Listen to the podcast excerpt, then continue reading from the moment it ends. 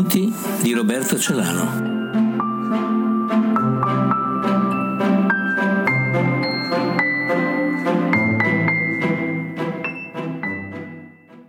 Titolo del racconto Bianco su nero.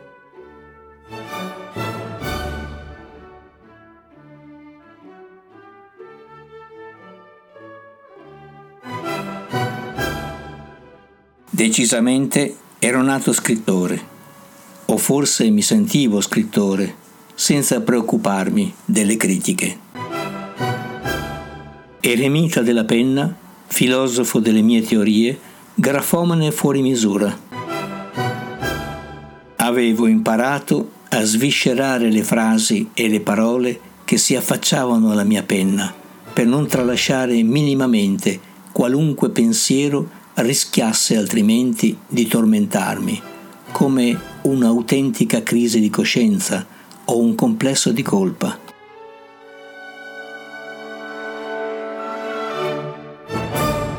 Per questo motivo qualcuno mi accusava di mancanza di coerenza, di sintesi, di comunicazione.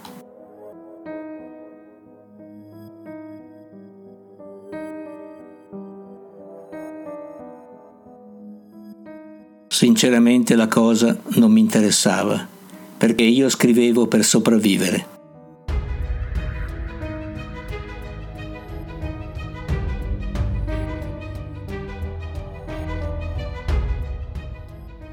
Probabilmente ero malato, ma in me non c'era alcun desiderio di guarire, malgrado le contraddizioni e i conflitti interni che mi tormentavano.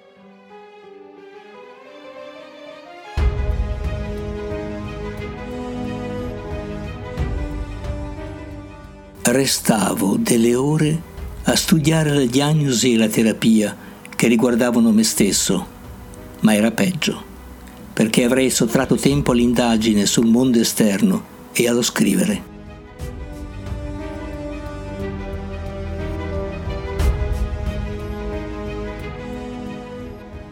Non ero completamente asociale perché ricoprivo una carica pubblica di responsabilità all'ufficio pubbliche relazioni.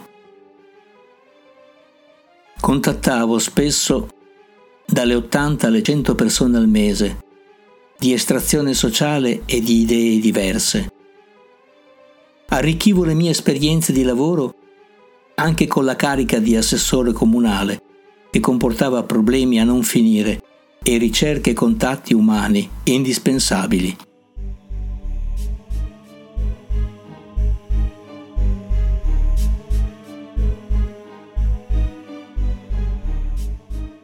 Il mio rifugio era la penna. Sì, la penna stilografica, che mi accompagnava sempre e che utilizzavo appena possibile per scrivere. In modo particolare passavo quasi tutte le domeniche a scrivere, quando appunto nessuno poteva disturbarmi. L'inchiostro aveva per me un fascino ambiguo. Macchiava le frasi sbagliate, esiliava gli errori con una riga, censiva l'accavallarsi delle mie parole e poi era luminoso, dava luce alle mie frasi.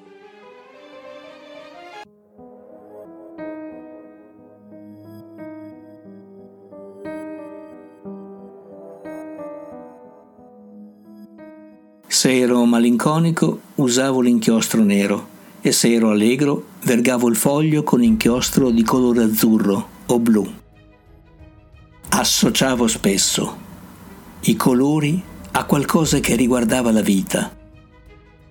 Per esempio, il bianco mi ricordava la vita dell'uomo, tutti fogli bianchi velocemente riempiti di macchie, di errori, di righe, di frasi, di messaggi, di argomenti.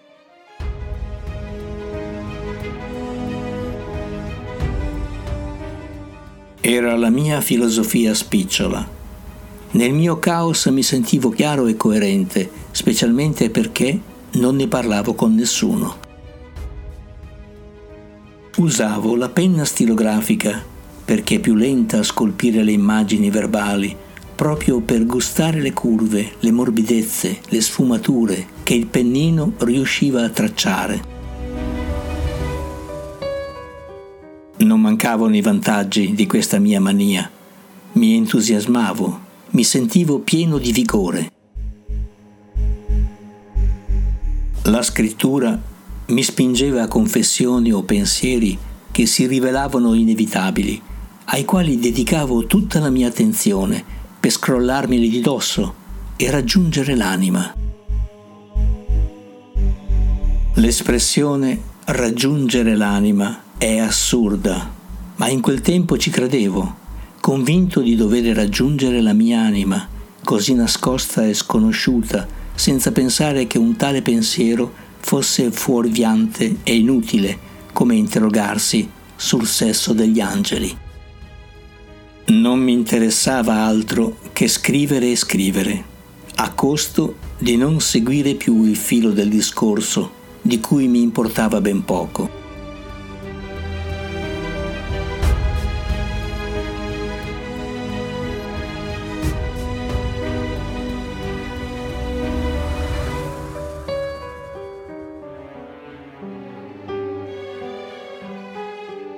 Tale stile di vita comportò molte rinunce.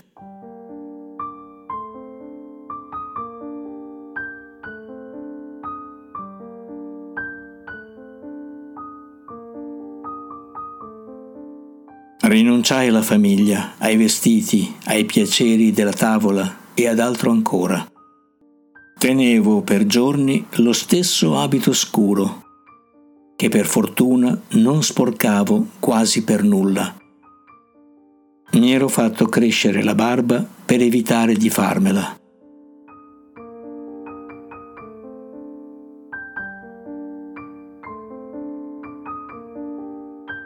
Quando ero a casa indossavo vecchi blue jeans, sempre quelli, decorati da macchie e strappi. Due o tre volte l'anno ero costretto a lavarli. Non facevo entrare nessuno in casa mia, ridotto a un ammasso di cose le une sulle altre, coperte di polvere e introvabili per il disordine indescrivibile. Avevo comunque una complice, una donna di servizio che veniva una volta al mese e che aveva imparato a mettere il meno ordine possibile. L'avevo convertita al non intervento chiedendole solo di lavare, stirare e occuparsi dell'indispensabile.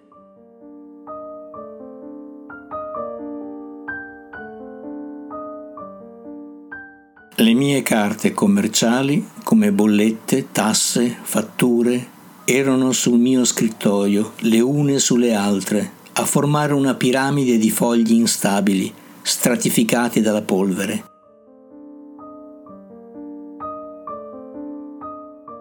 È impossibile metterci mano. D'altronde avevo incaricato la mia banca di pagare ogni cosa in conto corrente, per cui i documenti relativi erano semplicemente messi in deposito, senza danno.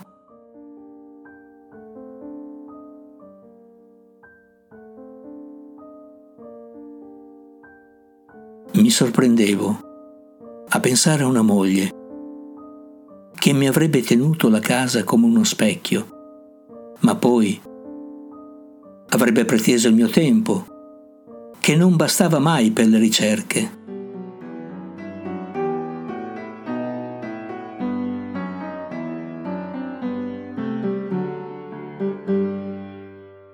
Di contro non eludevo le donne, le rare donne che frequentavo, anzi le scoraggiavo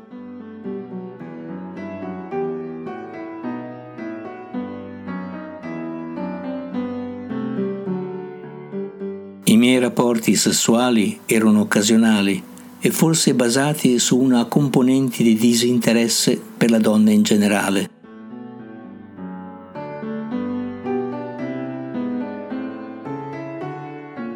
Da tempo le cose andavano avanti in questo modo, non curante del riposo, del cibo, della pulizia.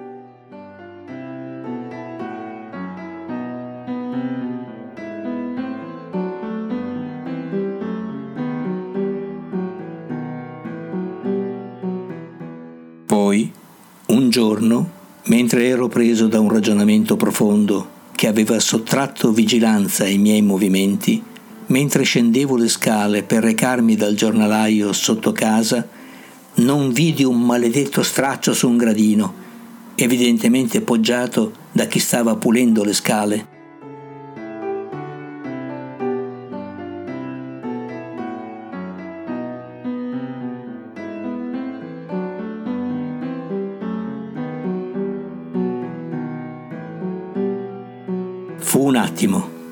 Inciampai e caddi rovinosamente in avanti. Afferrai il corrimano, ma anch'esso cedette e così non potei evitare l'impatto contro i gradini sottostanti.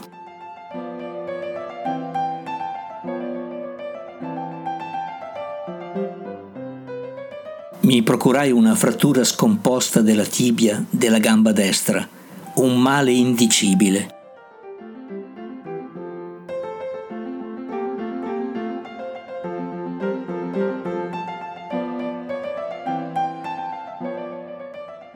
In modo misterioso, dal momento che non avevo contatti da tempo con nessuno della mia famiglia, i parenti vennero a sapere dell'incidente. Prima mi telefonarono, poi mi consigliarono di farmi aiutare. La condizione eccezionale del momento mi indusse ad accettare.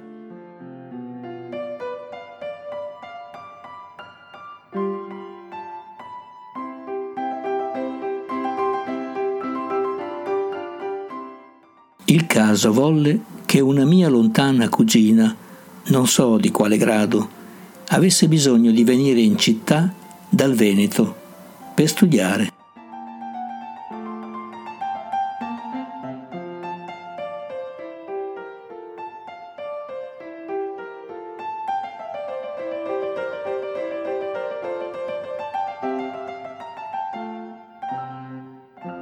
L'avrei ospitata in casa mia e in cambio avrei avuto l'assistenza. Gioco forza, pensai.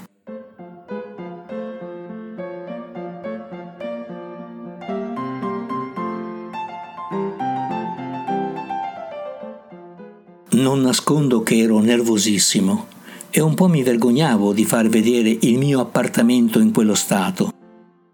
Così chiamai la donna di servizio che veniva ogni tanto da me e la convinsi alle grandi manovre per ripulire la casa. Ci vollero quattro giorni prima che le barricate fossero distrutte. Finalmente, al quinto giorno, l'appartamento era irriconoscibile e in senso positivo.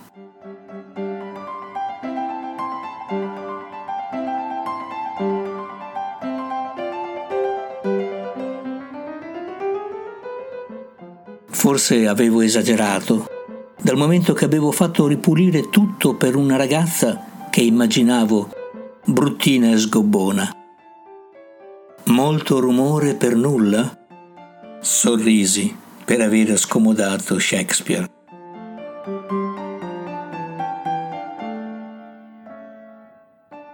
E venne il momento di conoscerla, questa cugina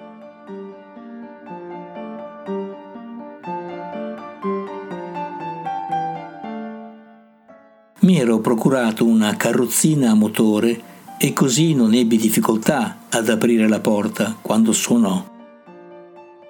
Poi andai nella stanza vicina per fare scena, appena la sentii entrare, dicendole da lontano Venga, venga pure avanti.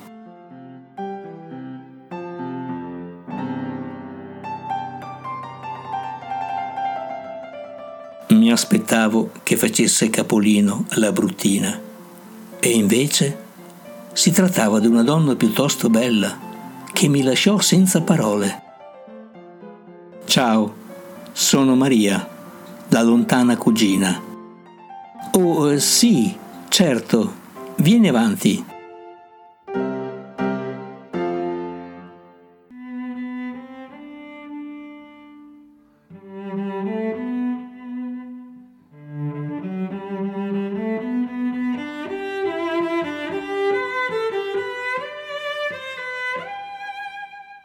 La conversazione fu banale, ma mi autorizzava a guardarla e guardarla ancora. Non credevo ai miei occhi. Era molto bella. Pensai che non potevo descriverla perché temevo che ogni descrizione l'avrebbe fatta sparire.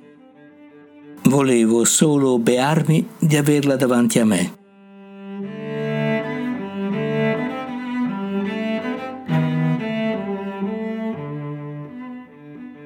Quando non potei fare a meno di terminare le chiacchiere, le indicai la sua stanza e la seguii con la mia carrozzina a motore. La mia fantasia galoppava e la vedevo già nella mia stanza.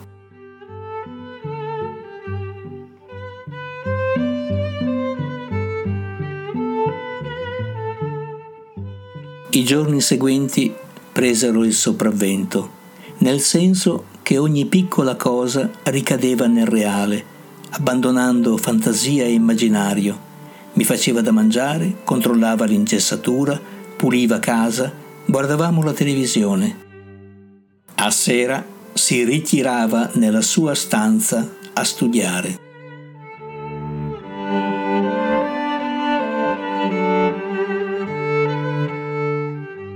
Aveva qualcosa che la faceva divenire ai miei occhi irreale. Com'era possibile che una donna così bella facesse tanti sacrifici per studiare e accudire un ferito?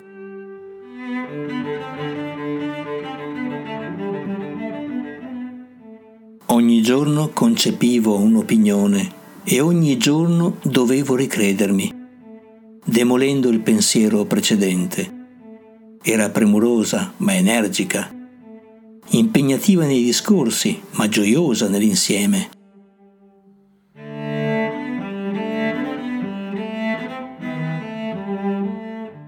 Non riuscivo a inquadrarla e mi dicevo che forse avrei dovuto provarci. Tuttavia non me la sentivo.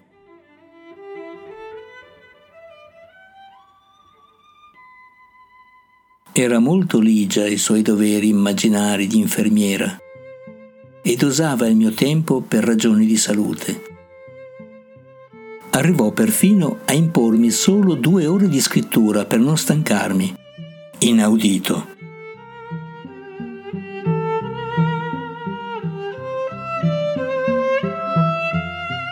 Insomma, tanto più non rientrava in nessun canone di donna che conoscevo e tanto meno ero spinto a sedurla.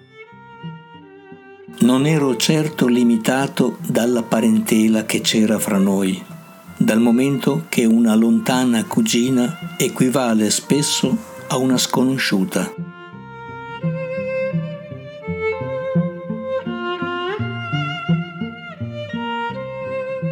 In attesa di rimettermi, i giorni seguivano ai giorni e mi accorgevo sempre più di quanto fosse provocante la cugina. Le sembrava del tutto naturale indossare camicette con una generosa scollatura e girare per casa in minigonna, ma a causa della mia immobilità quegli abiti erano una provocazione che ingigantivo e che rasentavano la tortura. Fu così che cominciai a mostrare il mio interesse, piano piano, di allusione in allusione, di gioco in gioco, di scherzo in scherzo, finché un giorno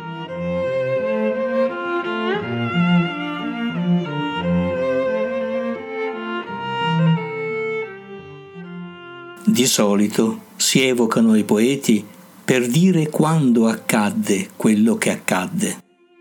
Neanche a farlo apposta fu proprio un libro che mi leggeva, standomi vicino, a motivare il mio assalto. Impossibile non evocare Dante. Galeotto fu il libro e chi lo scrisse, quel giorno più non vi leggemmo avante.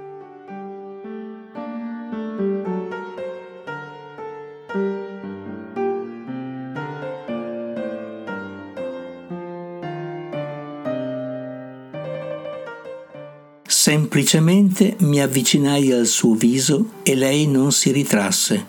Ci incontrammo in paradiso. Come descrivere altrimenti il brivido, il tremore, il piacere che mi prese quando sentii le sue labbra sulle mie? Quando i suoi occhi guardarono i miei con mille promesse profumate. Altro che droga, l'amore o chi per esso stava dandomi la prima dose da cui non potevo più astenermi. Qualcosa si compiva a mia insaputa. Nonostante l'ingessatura che creava non pochi impedimenti, dai baci passammo a ben altro e fu meraviglioso.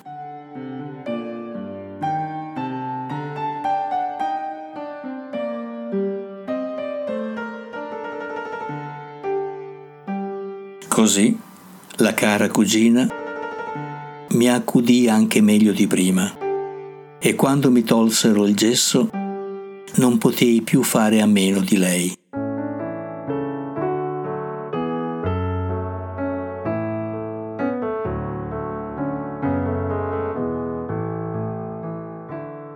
Fu difficile ammetterlo, ma provai qualcosa di strano, di sconosciuto, che veniva prima della mia ricerca.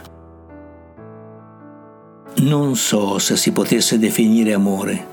Sentivo un bisogno fisico di lei, un bisogno che sembrava non soddisfarsi mai.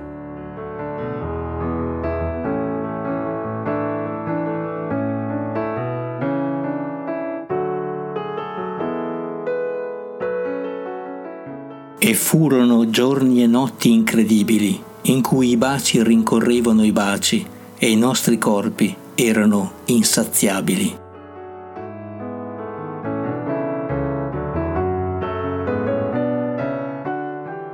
La mia vita era cambiata al punto di non riconoscermi più. Questo pazzo amore, o che altro, durò due anni e furono intensi, densi, ricchi, magici.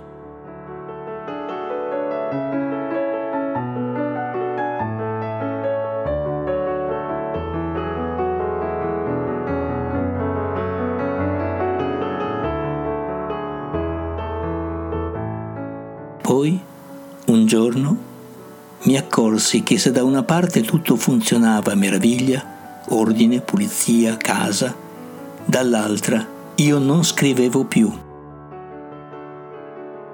non avvenne all'improvviso, ma in modo graduale e strisciante.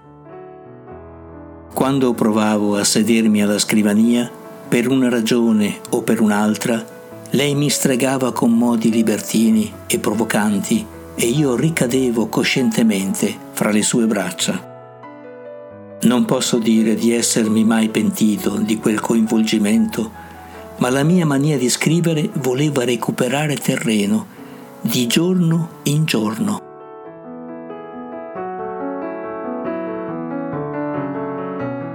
Ci vollero cinque anni per rendermi conto che oltre al suo corpo desideravo anche la mia penna. Purtroppo mi sembrava che l'uno dovesse escludere l'altra.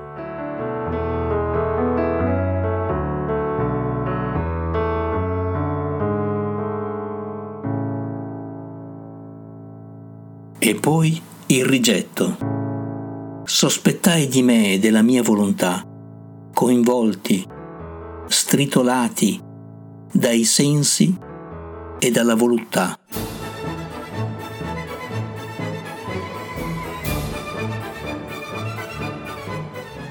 Forse avrei potuto affrontare con lei il problema, ma mia cugina insisteva perché le regalassi il tempo della mia penna e più insisteva e più mi perdeva.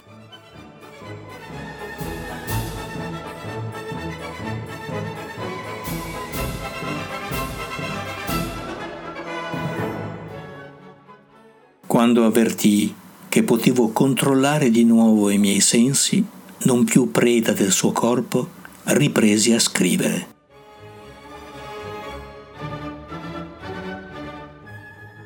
Come prevedevo, mia cugina si disperò. Seguì un periodo di transizione tremendo, in cui ci accusavamo di tutto e di più, in cui ognuno parlava con un altro che non c'era e che non aveva intenzione di rispondere.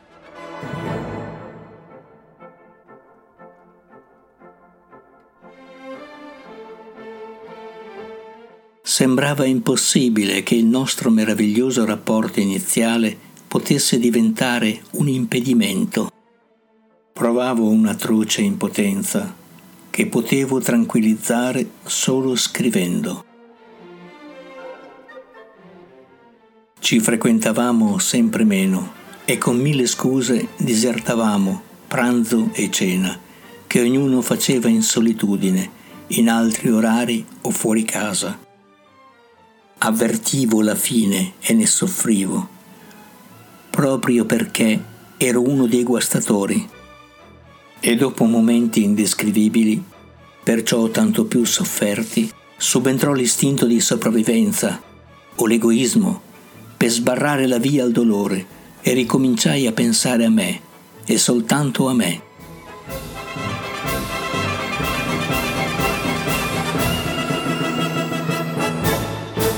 Spinsi la cosa a tal punto che fu lei ad andarsene e quando lo fece mi lasciò un vuoto terribile.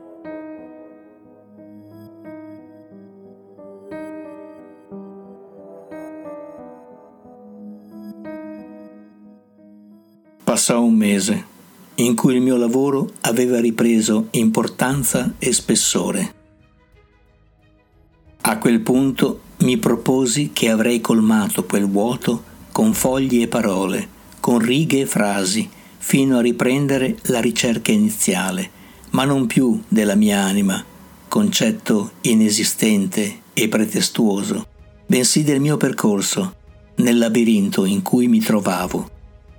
Almeno questo era il mio programma.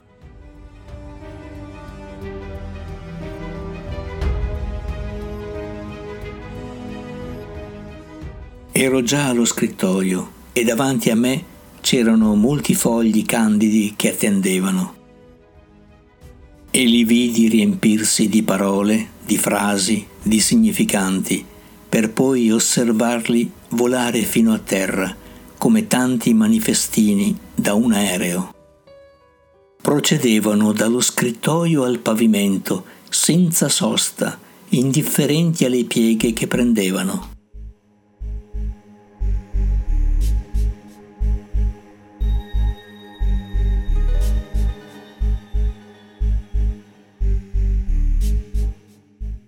Scrissi fino all'alba.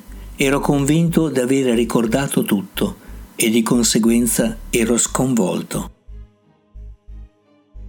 Mi venne sonno, ma non volevo dormire e proseguii grazie a due, quattro, sei caffè.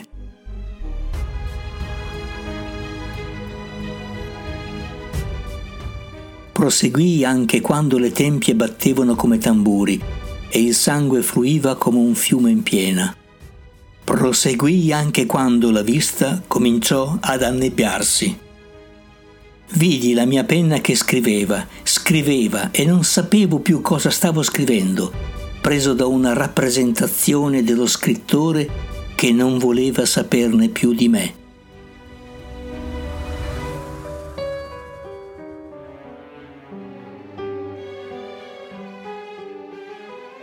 I fogli continuavano a volare, pieni di parole pesanti, che li facevano non più planare ma precipitare sul pavimento.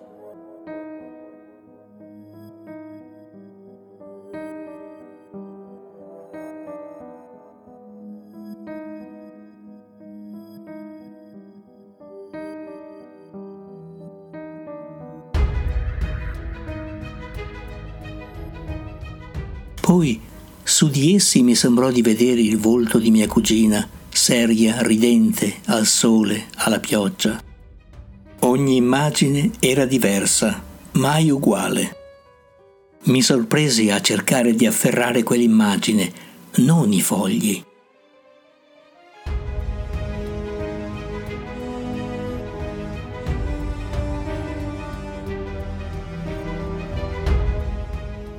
Improvvisamente mi sentii svuotato dalla vita, mi impaurii e nel tentativo assurdo di salvarmi cercai di abbracciare tutta la carta sul pavimento. In un luccichio di blu e di nero vidi il mio panico, la mia agonia. Orrore e calma si attaccarono a me come fossero animali e piansi lentamente disperatamente.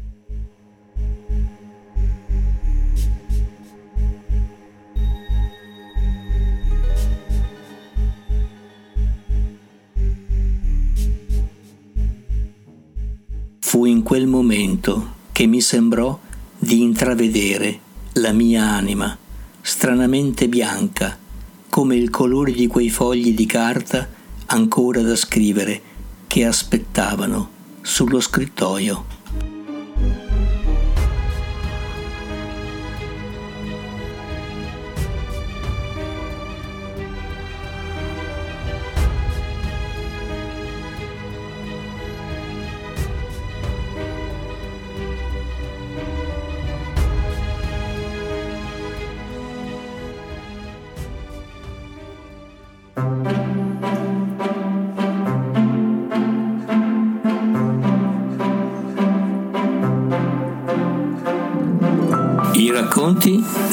I racconti di Roberto Celano.